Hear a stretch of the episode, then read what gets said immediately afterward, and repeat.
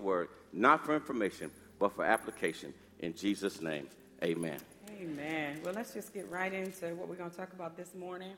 This session, we're going to be talking about single heads of household. Next service, we're going to be talking about the blended family. So if you're a, a member here, I'm sure you can get the C Ds for both of them, whichever fits you.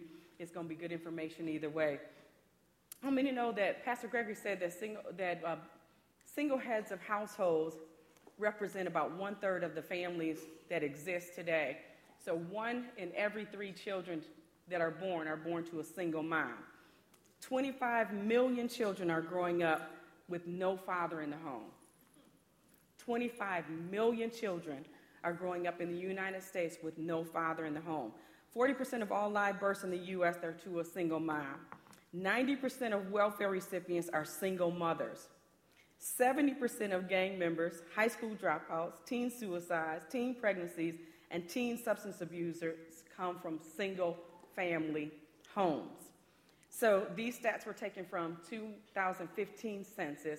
And so we've seen the hands that went up in the room today of people who are affected by perhaps a blended family or maybe single heads of household right now.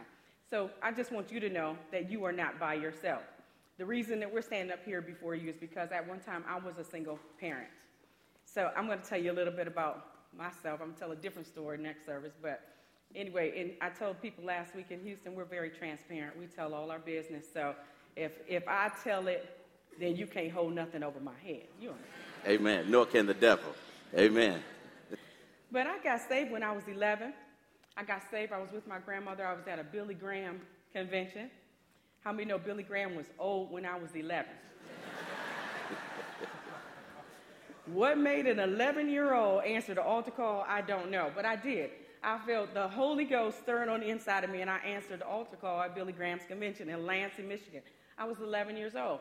I knew from the beginning I felt like I was called to ministry at eleven. So I, I was the only person in my household. My parents, my grandmother was saved. She was so saved, she was just like, she smelled like Jerusalem.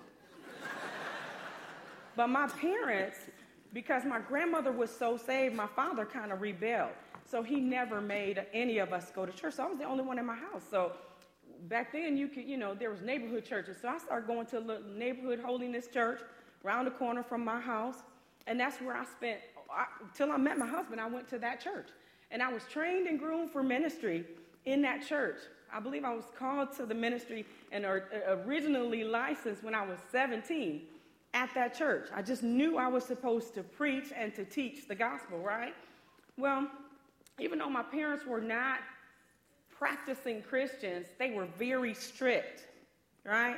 And so when I got about eighteen, because they, they never let me like go to parties or anything like that. And plus I was supposed to be saved, so I wasn't supposed to be going anyway, right? But when I got about eighteen, uh, I went to my first club. And how many know the Bible says when Adam and Eve bit of the tree, their eyes were open, right? To the knowledge of good and evil.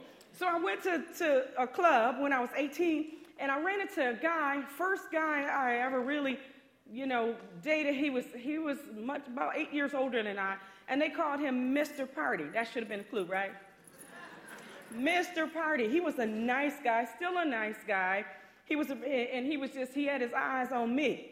Well, I hadn't been streetwise or anything like that, and so, you know, he just made me flutter.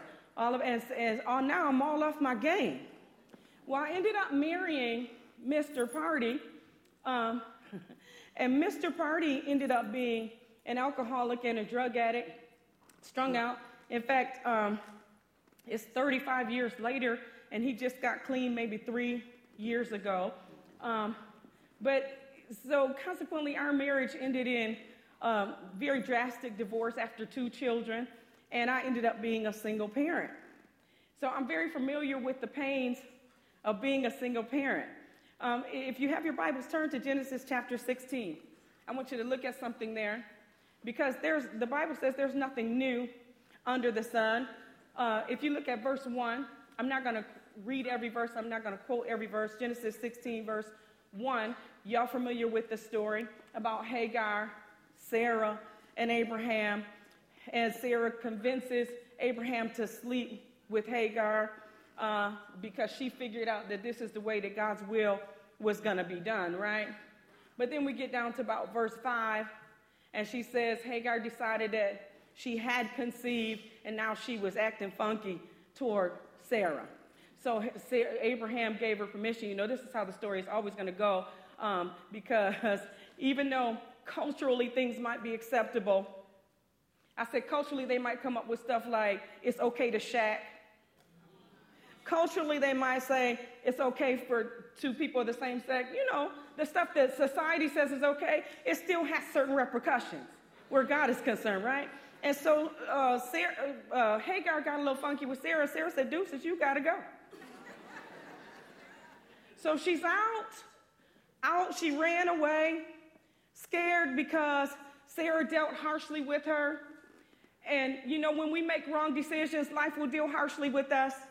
There's still consequences that we have to pay. I tell people, even if you're in a bad marriage, divorce hurts. It damages you, it damages the children, it damages things. And so, but I found something interesting there, because in verse nine, the angel found Hagar. Aren't you glad that the Lord comes after us? Amen. Amen. And and he's the angel said, why don't you return and submit? So my life got off track because I got a little excited about some guy looking at me. But eventually I had to realize that that was the wrong decision, and I had to return and submit. And how many know if you found yourself, because I, I found out I'm fifty-five. Y'all was supposed to say, what? Come on, get with the program, too. I found out in my fifty years, fifty-five years, that life does not go in a straight line. So if life didn't just quite go straight for you, it didn't, wasn't like you imagined, you ended up in a situation where you're a single mom or a single dad, or you're a divorcee, or you're widowed or whatever, God will find you, is looking for you. It, all we have to do is get back on his page, right? And then he had some promises for Hagar, even though Ishmael wasn't the promised child. God still, the scripture said in verse thirteen that he see and he heard her affliction. God sees us and he hears us, and he'll get us back where we need to be. So anyway, I ended up getting divorced. Um, my children were five and seven, and I was a single parent for a couple of years. Uh, it was hard. You know, when you merge all your finances together and all that kind of stuff. But the, it was, the alternative for me was was that I was, would come home and have a, a house full of people getting high, snorting cocaine, you know, all, every kind of liquor, when I got a baby girl and a baby boy in the house, so I had to make some decisions. And sometimes we have to make some decisions. It was my bad for getting in that situation in the first place. But I was willing to go back to God and say, listen, I messed that up. I thought I saw something. I thought I knew something that you didn't. I thought I could figure out something that you you know, didn't already know. My bad. Can you fix this for me? And I was willing to return and to submit. And so we'll, we'll get into the rest of that story in the second service, how I met my husband and, uh, and where we are today, how God took us from that place, took me from that place to this place. And I, I just want to assure you, if you're a single parent in here today, God has a future for you. God has a plan for yes, you. Yes, he does. You don't have to feel like you're a second-class citizen. Amen. Amen to Amen. This? Go ahead, honey. Not only that, the Lord sent her a good husband. Amen. Listen, we're going to go over a couple of scriptures because, as my wife says, that we have to we have to have the word down on the inside of us so that we can operate correctly, because a lot of times we look at our situation and say our situation is different from somebody else's. Is God's hand really on my life? Uh, can God really do what he says that he's going to do? You know, I, I came from a bad situation. Again, we'll talk about that a little bit later. But know that God's word absolutely works. I said God's word absolutely works. And, and you just have to walk in it. Genesis chapter twelve, uh, verse three says, and I will bless them that bless thee and curse them that curse thee. And it says, and in thee shall some of the families of the earth be blessed. All of the families. I didn't hear you. So how many? That whether you're single head of household, whether you're blended family, whether you're traditional family. He said, in thee shall all the families of the earth be blessed. And so when I first came across that, Uh, you know, I've raised other men's children my whole my whole adult life, and I'm good with that's the anointing that's on my life. And so when I read that, I said, God, so you mean my blended family is just as legitimate as this other family? He said, yes, sir. He said, because in the earth, I bless all families. As a matter of fact, we're going to talk about it. You'll never find one time in the Bible where God talks about a blended family, a step family, a stepchild, or anything like that. And we're going to walk you through the Word. How many of you know the Word of God is what, what we should be listening yes. to? It's the final authority. And so he said that in thee shall all the families of the earth be blessed. So that's the first thing that you need to know as a single head of household, that your family is in position because God has said it, that it's going to be blessed. Galatians chapter three, verse twenty-nine says, and if you be Christ, then are you Abraham's seed and heirs according to the what? According to the what? The Bible says in Psalms eighty-nine, thirty-four, I believe it is, God says, my, my word shall not come, he said, I, my word shall not go out or come back. I will fulfill what I said. That's what God said, basically. It's, it's not going to it's not going to be void. It's not going to return to him. He's going to accomplish what he said. He's not going to retract it. So if he's given you a promise that your family is blessed, then that's what it is. Absolutely. And, I, and I'm going to tell you something, man. I, I, I never graduated from high school. Actually, when I met my wife, she encouraged me to go back to school. I didn't read a book until I was an adult. And so when I got a hold to the Word of God, I, I wasn't churched either. When I got a hold to the Word of God, I just believed what it said. That's what I, I, Lord, that's what your word says. I can be blessed. And I'm telling you, man, the Lord, the Lord delivered me from drugs, alcohol, and ugly women in that order.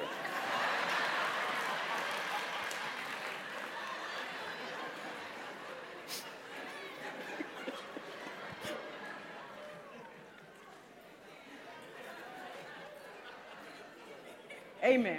Amen. And so I know that if, if he can do it for me, And, and I can stand on his promises, then he'll do it for what, who he says he's going to do it for. Then Psalms one twenty-seven, verse one, it says, except the Lord build a house, they labor in vain that build it. Except the Lord keep the city, the watchman waketh in vain. He said, it's vain for you to go to sleep worrying. That's what the Lord said. He said, it's vain for you to worry about your situation. He said, if you really trust me. Then also in Psalm sixty-eight, six, it's one of my favorite scriptures. He said, God setteth the solitary in the families. He said, he bringeth out those which are bound with chains, but the rebellious dwell in a dry land. That word solitary is the Hebrew word chahib. Chahib. And it means God's the one who sets the uniqueness in your family. He's the one that sets that, that no one can duplicate your family. You know, you were born an original. I heard somebody say this. You were born original, so don't die a copy. I love that because he's the one that sets the originality Amen. In your family. So the Ray family, the way it's, con, it's, con, it's put together, our family is put together as one hundred percent blended. And we learned a long time ago, we will not let the composition of our family determine the structure and how we function. We've made up in our mind that God's word is the truth Absolutely. From Genesis to Revelation. And so he's the one that set the uniqueness on our family. As a matter of fact, my pastor, Bishop Davis, didn't even know. He thought my wife's biological daughter was my biological daughter. That's how seamless our blended family is. And we'll share some things with you. But we said that, okay, God, you're the one that sets the solitary or the uniqueness or the oneness in the family. And so we just really trusted him. Verse uh, Psalms forty-eight, fourteen says, for this is our God forever and ever. He will be our guide until death. How long will he guide you? How long will he guide you? How long will he guide you? So why are we going to sleep at night worried about how we're going to get to from, from point A to point B? Why we go to sleep at night worrying about, okay, God, how, what's going to happen with my son? How is, how's my son and my daughter going to be raised? I'm a single head of household. How am I going to prepare for my son? How am I going to prepare for my daughter? How am I going to prepare for my children? He said, I'll be your guide unto death. Until you take your last breath, Amen. You have a right and a privilege to be led by the Most High God. And he says, I know the beginning. He said, I know the end from the beginning. In other words, God can tell you what it looked like at the back of the thing Amen. Before you take your first step. Amen. So I'm telling you, man, when my wife and I got into this thing, man, we started doing this. We, we, just got, we just got on the word. We started declaring the word over us, and our kids gave us some challenges. We have five adult kids and nine grandkids. Matter of fact, my wife is the same age as our oldest son. Yes. Y'all missed that one. Some of y'all say, oh, Lord, geez, we going out because he don't marry somebody. His son say, no. It's a joke. Proverbs three, five, and six said, trust in the Lord with some of your heart. Lean to your education.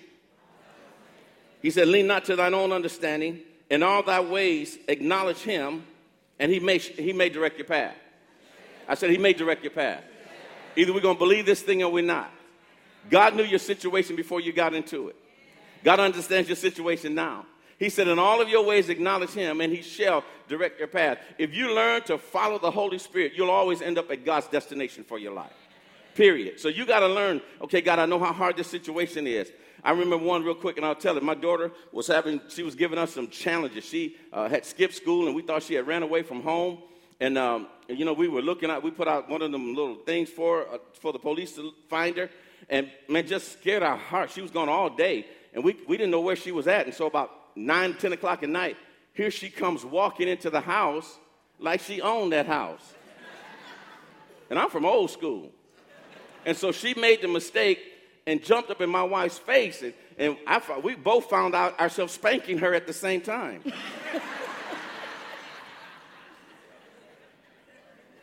Because she lost her natural mind.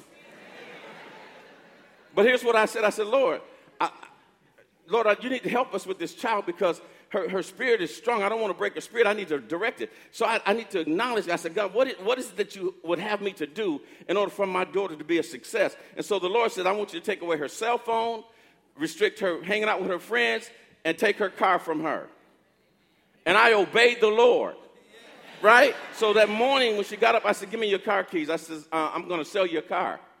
Oh, you should have seen her face. It just a whole, it's like, a whole, it's like, like an anointing really did come on her. An anointing to change. And so, you know, she was, she went to school, and about halfway through school, she called me. She's like, Father, can we talk? I said, Father? Father? Father? I'm like, who is this on the other line? Well, this is the same child that stood up in my face and said, your, your whoopings doesn't bother me. I'll change when I get ready to change. Yes, Lord. In all thy ways acknowledge him, and he shall direct your path. And so what we did was over the course of three or four days, we watched her transform because God had given us his plan. Amen? He had given us his plan. Now, let's, I'm going to go cover some things. Your mission, vision, and purpose as a single parent or as an individual. What is uh, or should be getting the focus of your attention? What is what is the, what is drawing the lion's share of your time? As, as a single parent, as an individual, your mission, vision, and purpose will set your priorities. It should determine your course. And so as a single parent, again, we're talking about single parents right now. As a single parent, you need to look into the future and say to yourself, what do I want my children to be when I'm ready to start dating again, if I want to date again, if I'm ready to get married again? What do I want? You, so you need to look down the road and say, I want my kids to be self uh, self-sufficient. Independent. I need them to be able to handle the things that on their own, certain things on their own that are age appropriate. And so you have to look at that and begin to plan accordingly. And so w- when you think about your life, God, you know, you're not getting any younger, obviously, but God has a call for on your life. God has something for you to do. Amen. And what we have found out that most individuals allow their children to derail them, and they never get to where God wants them to be. And then they end up taking care of their kids' kids. Am I in the house today? They end up taking care of their children's children, and then that further derails them. So what you got to understand is what should be taking the, the, the bulk of your time. What things should you define your life according to? Your mission, vision, and purpose. What do you see for your children? What do you want to happen in their lives? And so when my wife and I begin to sit down, when we sit down and begin to look at our life, we said, okay, we want our children to be a certain way when they leave the house. We don't want to have empty nest syndrome. We don't want our children coming back halfway through college with kids saying, I couldn't make it. And so what we did was we put our life on hold temporarily. I want you to hear this. We put it on hold so that we can get them to the point to where now they're not becoming a burden to us in life. So we taught them how to do certain things that we didn't have to run behind and look after. Why? Because we didn't have that energy. You know, we're getting older. We want to do some things. We put our life on hold so we can fulfill God's call on our life. But we had to look ahead. So that means we couldn't hang out with everybody. That means we couldn't go certain places. That means we couldn't do certain things because we had something in mind that would free us up to do that eventually. But you got to understand, so, okay, that's okay. We're going to put those things on hold until we get them to the point to where we need them to be so that they can handle themselves. Guys, listen to me. L- listen, please listen to us. Half the people that are single parents probably are struggling because they're not fulfilling what God has called them to do. And it's frustrating because the very thing that's stopping you is the thing that you should have taken care of, but God can t- change that around. The Bible says, correct your son while there is time. Yes, amen. That's not an accident. There's a time that you need to do certain disciplines in a child's life that will put them in a position so they won't be a burden to you. Are you listening to me? My wife and I, we have this saying. We're not raising, we didn't raise any pimps, players, or hustlers. We're raising men. If you raise your son as a man, when he gets old, he'll be a man. If you raise your daughter as a, as a lady, when she gets older, she'll be a, a lady. Amen? Three things that know, knowing your mission, vision, and purpose does. Number one, it causes you to become focused. It causes you to become focused. Number two, it gives you stability. It, it grounds you when you know your focus. Everything is not pulling you from one side to the next. And number three, it causes you to have sustainability because life keeps happening. You need to be able to be, be sustained no matter what comes at you, no matter what the enemy throws at you. You need to be able to be steadfast, and you need to be unmovable for a length of time, not thirty-five days, not forty-five days, but until the situation is over. Amen. Most Christians, you ready for this, are not prepared for the intensity or the duration of the attack of the enemy on their life. Most of us are so, got our heads, we're so religious. We're so, oh, ha-ta-ta, mm. Oh, sepata. You know, your three-minute your three-minute prayer service. You got a devotion going when he's trying to take your life. Are you listening to me? So you have to put yourself in a position that I'm going to come out of this. And when you know what God has called you to do, and it's down on the inside of you, nothing can shake you. Nothing can shake you. I love this quote that my wife said. She says, success can only be measured against purpose. Success can only be measured against purpose. If you don't know your purpose, you have never tasted success. And success is not what it looks like. You may think it's cars and houses and all this stuff. No, it's not. It's enduring until the end of what God has told you to do. It's being so fruitful in your life that people's lives are being changed and transformed. And one last quote I love by Mark Twain. He said, the two most important days of a man's life are the day he was born and the day that he finds out why. When you know when you were, why God created you, then you're on the road to success. Benjamin Franklin said this. He said, if you plan, if you fail to plan, you plan to fail. And that has everything to do with establishing, understanding what your mission, vision, and purpose is. So there's four priorities if you're a single parent that you should have in your life right now. The very first thing is your spiritual care. The very first thing that you should be establishing is not your, the dating scene and not who you can go out with. Maybe say that again because I didn't hear any amens. None, no amens. Okay, so you shouldn't be trying to figure out who you can date right now. The very first thing that should happen is your spiritual care. Establishing a, a relationship, uh, koinonia, communion, fellowship with God the Father, Jesus Christ, and the Holy Ghost. My husband said it earlier. God said, I have established the end even before the beginning. God knows, you know, we make our life go all over the place, but God knows where we're supposed to be. And so we have to get back to where he is and let him begin to direct us. So if you look at Psalm forty-six, verse ten, I love this passage of scripture. It says, be still and know that I am God. Be still and know that I am God. Know that I am God for your life. Know that I'm God for your children's life. I'm God for the direction that you need to be going. God will tell you who you're supposed to be hooking up with and who you're not. If I had been listening, I would have been on a different path. You understand? Amen. Amen. Um, and many of us would have would have made different choices. But we got to find out what God is saying for our life first. So it, it's so interesting because um, uh, children, they they deal with things differently. So my daughter has, was very strong-willed.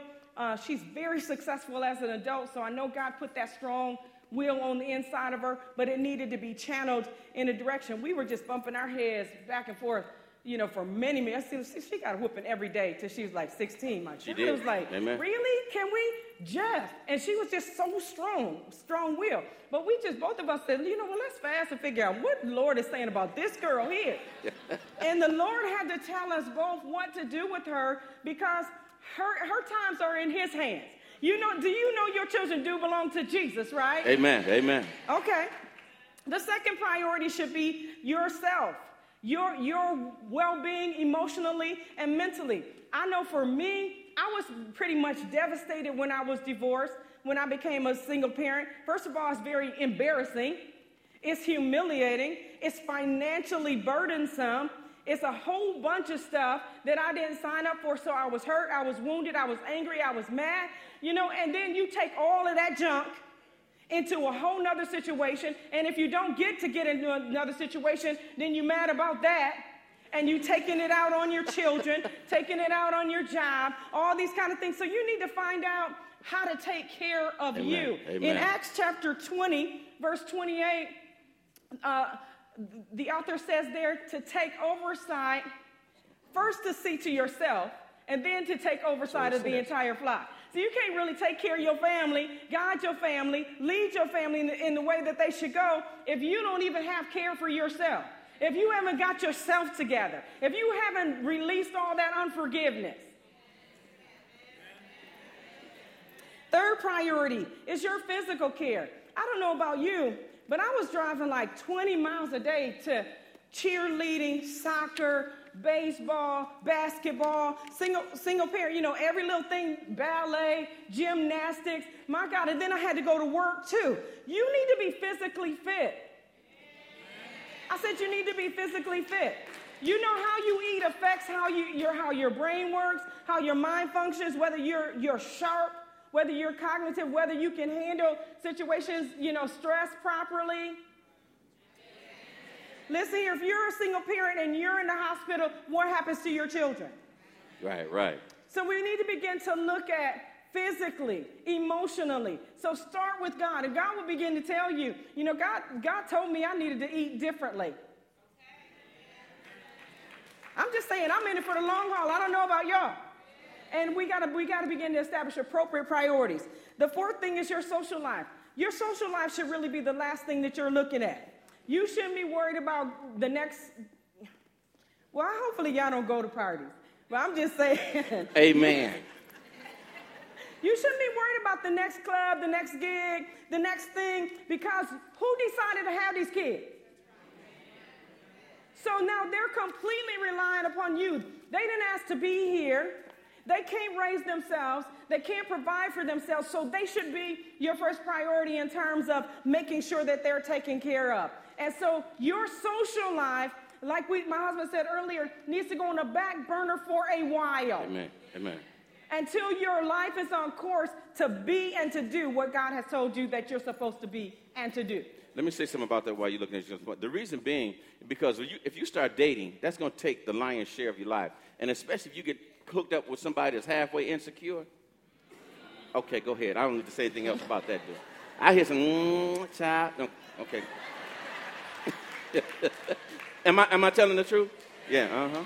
So we're just going to touch on, on this point here is, because my husband said it earlier, we begin, need to begin to teach our children age-appropriate functions so that, listen, if you're a single parent, you need to train your kids that they are not the entire world. Sometimes we overcompensate because we feel bad because we got divorced, or we feel bad because their other parent died or is gone, or whatever the case is. But listen, kids still need the same structure, the same guidance. Amen.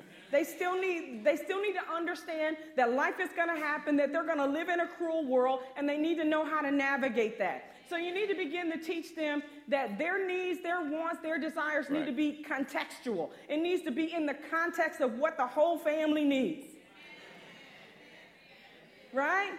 So you you not paying your rent and buying your kids Jordans doesn't make any sense. Do they make Jordans anymore? I think they still they make do? Them. I mean, that we dating ourselves, you know, Adidas with three stripes and shoes. You know, we just we just want to make sure we're right in the right house. But begin to teach your children real life, real life uh, coping mechanisms, saving to get what they need. I help you if you help us. We were in ministry since we since we got married. We were in ministry. I told you that I was saved before and in ministry before I met my husband. So I, I made a deal with my kids because my parents were not at my games. You know, my parents worked different shifts, and I used to be a cheerleader, and nobody showed up to my games. They really hurt me. So I said, when I have kids, I'll never miss a game, you know, like that. So I wanted to find out what's important to y'all, you know, because my kids were important to me. What's important to y'all? You want me to come to your games, or you want me to come to the, what is it that you need from me? Well, okay, then this is what I need from you, because church is important to me. So how can we work this out so that we can meet each other's needs in the context of where the whole family is going, right? So my kids weren't more, way more important to me, and I wasn't way more important than them. All of our needs were important. Amen. Go ahead, honey. So, no, again, like my wife said, you need to teach your children how to have a, a relationship with God for themselves. Uh, they shouldn't call you for every little thing. Amen. You know, you need, okay, you got a headache. You know, we know it's not a migraine, or you having some, you know, your friends are looking at you crazy, or, you know, you, you had a bad day in the lunch line today. As long as they didn't put their hands on you, don't call me. Ask God how to walk through this thing. See, what happens is we enable our children. And there's nothing spiritual about that. So teach them how to stand on the word. My daughter, man, she'll, she'll tell you in a heartbeat. Normally she does some of these seminars with us. She'll tell me when my parents were growing up, I would have a problem. Every time I pray about it. Get the word. That's all I heard. Pray about it. Get the word. Guess what she does now? She prays about it, and she gets the word. She, she very seldom calls us. Why? Because we start teaching them from an early age, this is what you do, because mommy and daddy have other things they have to do. You got to teach your children the importance of self-management. One thing that we said, if the teacher, call, if we see East Lansing High School come up on our phone, you better pray that it was an accident. Yes. Because if the teacher called me about you, there's a problem. I remember one time, my son, my youngest boy is real quiet, and the teacher called us, and they called us, and and the first thing he came home, he said, Dad, the teacher's, the, the, the teacher said, I'm going to call your dad tomorrow, because some things he want to talk about. He, he came home and said, Dad, the teacher's going to call you tomorrow. I said, okay. He came in the house. He didn't say, hi, Dad, how you doing? He, he, he called him out. Called him out, because he know. Call my house. I'm working every day for you. Call my house. So the teacher called. He said, Miss Ray, can you just have your son talk more in class? My son came home, he said, he looked like my wife. He's like, he, eyes all big. What did the teacher say? He just, he just wants you to participate more in class. It was a relief for him. But teach your kids self-management. Teach your children how to set goals based on the promises of God for their life. Get them into the word. You know, get your kids. Teach them. Start telling them to confess the word of God. I remember my wife, and she was, I mean, my daughter was at school, and she lost her wallet. And so she called, Mom, I lost my wallet. I don't know what I'm going to do. I said, what do you mean what are you going to do? Let's pray about it. Let's pray about it. Let's ask God about it. And here's what my wife said, Jasmine, you pray. Mom's going to agree with you. So she's on the line, Father God, um, Father God, you're big. And you're huge at the same time. By the time she ended up praying, not only did she find her wallet, but every dime that was in her wallet. You hear what I said, every dime. Not every dollar. Every every dime, it was still in her wallet. Guess what that did for her faith? It skyrocketed. Teach your children how to set goals based on the promises of God. Teach your children the difference between wants and needs. You know, this is a need. This is a want. You need clothes. You want a brand name. So you start teaching them that, because you already going broke trying to finance their lifestyle.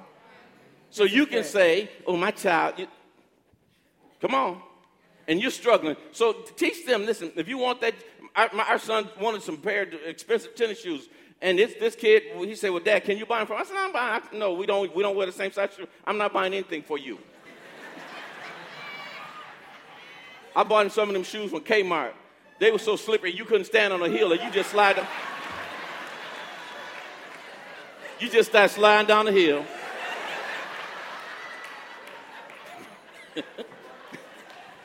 So guess what he did?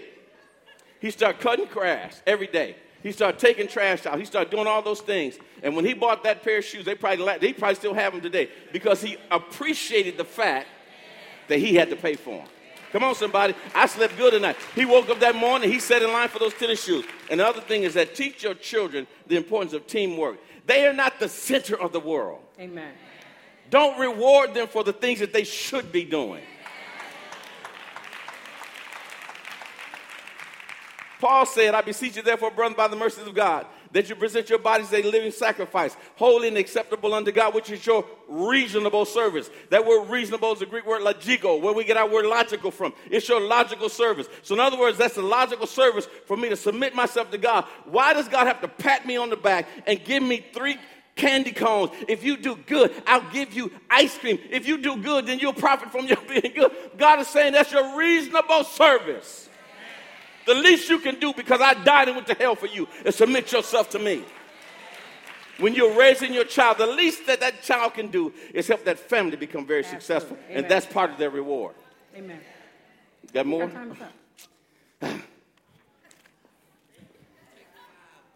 He, the pastor said, take five more minutes. Y'all getting something out of this? Yeah. Okay. Go ahead. Let, let's do this. I'm, I'm going to... Let's talk about the uh, support system. So if you're a single, single parent, there's an Af- African proverb that says that it takes a village sometimes to raise a family. Uh, and so a lot of times we're stressed because we're trying to do everything ourselves.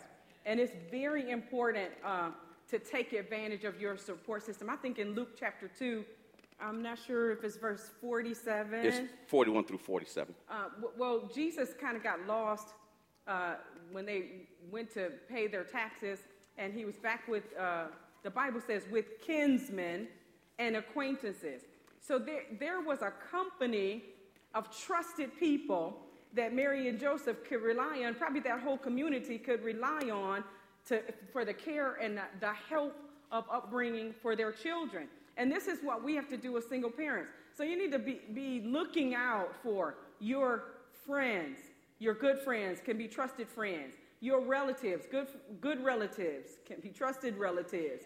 You know, vet vet them fully. You understand, because these are our babies that we're talking about. But take advantage of community, Boys and Girls Club, Y M C A, Y W C A, if that still exists, um, different things like that. And don't exclude your exes. If you are separated or if you've never been married, a lot of times because we're mad at or don't like the ex, then we keep the kids from their family, but that's still their family. Right. So Amen. Don't discount them as a support system. A lot of times that other grandmother, that other, those other aunts and uncles will be happy to give you a break. And if the stress is off you, your household is more peaceful. And if your household is more peaceful, then you have more, uh, better balanced children. Listen, the kids, they may not say it, but the energy that, that comes from you, the anger that comes from you, the stress that comes from you, it, it goes right to them. And they're going to school having to deal with that, uncertain of what their future is going to be, not sure if mom's going to make it, mom's going to snap on me, and the daddy's going to snap on me, if I'm going to get a whipping for just because I dropped the milk.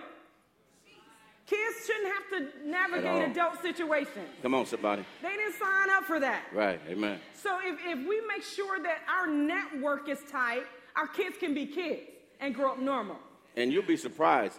Your ex's in-laws probably told you not to marry. Ma- Anyway, so let's go to finish up. Let's finish up the next point. Pastor, you might as well come on. I got, I'm just going to say these points to you. As a single parent, number one, you must be a person of faith. You must be a person of faith. Do you hear me? You must operate in a, in a level of faith. God, you, my kid's going to turn out okay. Number two, you must be a person of prayer. I'm not talking about devotion prayer. I'm talking about communion prayer, koinonia, on your face. Turn the television off. Turn the social media off. Get on your face. Begin to pray. Begin to pray to where God's anointing hits your family and your wife, your children. My, listen, guys, Kathy and I are blessed. I'm sixty-one years old. What? I know, man, you know. You got to be a person of prayer. And I said this before, you also have to be focused. In other words, set your sights on your goal, and don't let anybody pull you off of it. Your mama, your daddy, your sister, brother, nobody. Keep you keep your eyes right on God. Number the, the fourth one is be deliberate. Don't be haphazard. If you're gonna go out today, go out today purposefully. If you're gonna stay in, don't stay in and watch the stories all day. Be deliberate with your life. And the last one, be fully committed to what God has asked you to do, and God will bless you. And I'm gonna say this as Pastor Gregory comes. Our daughter is now a doctor. She's Doctor Jasmine Lee Ray.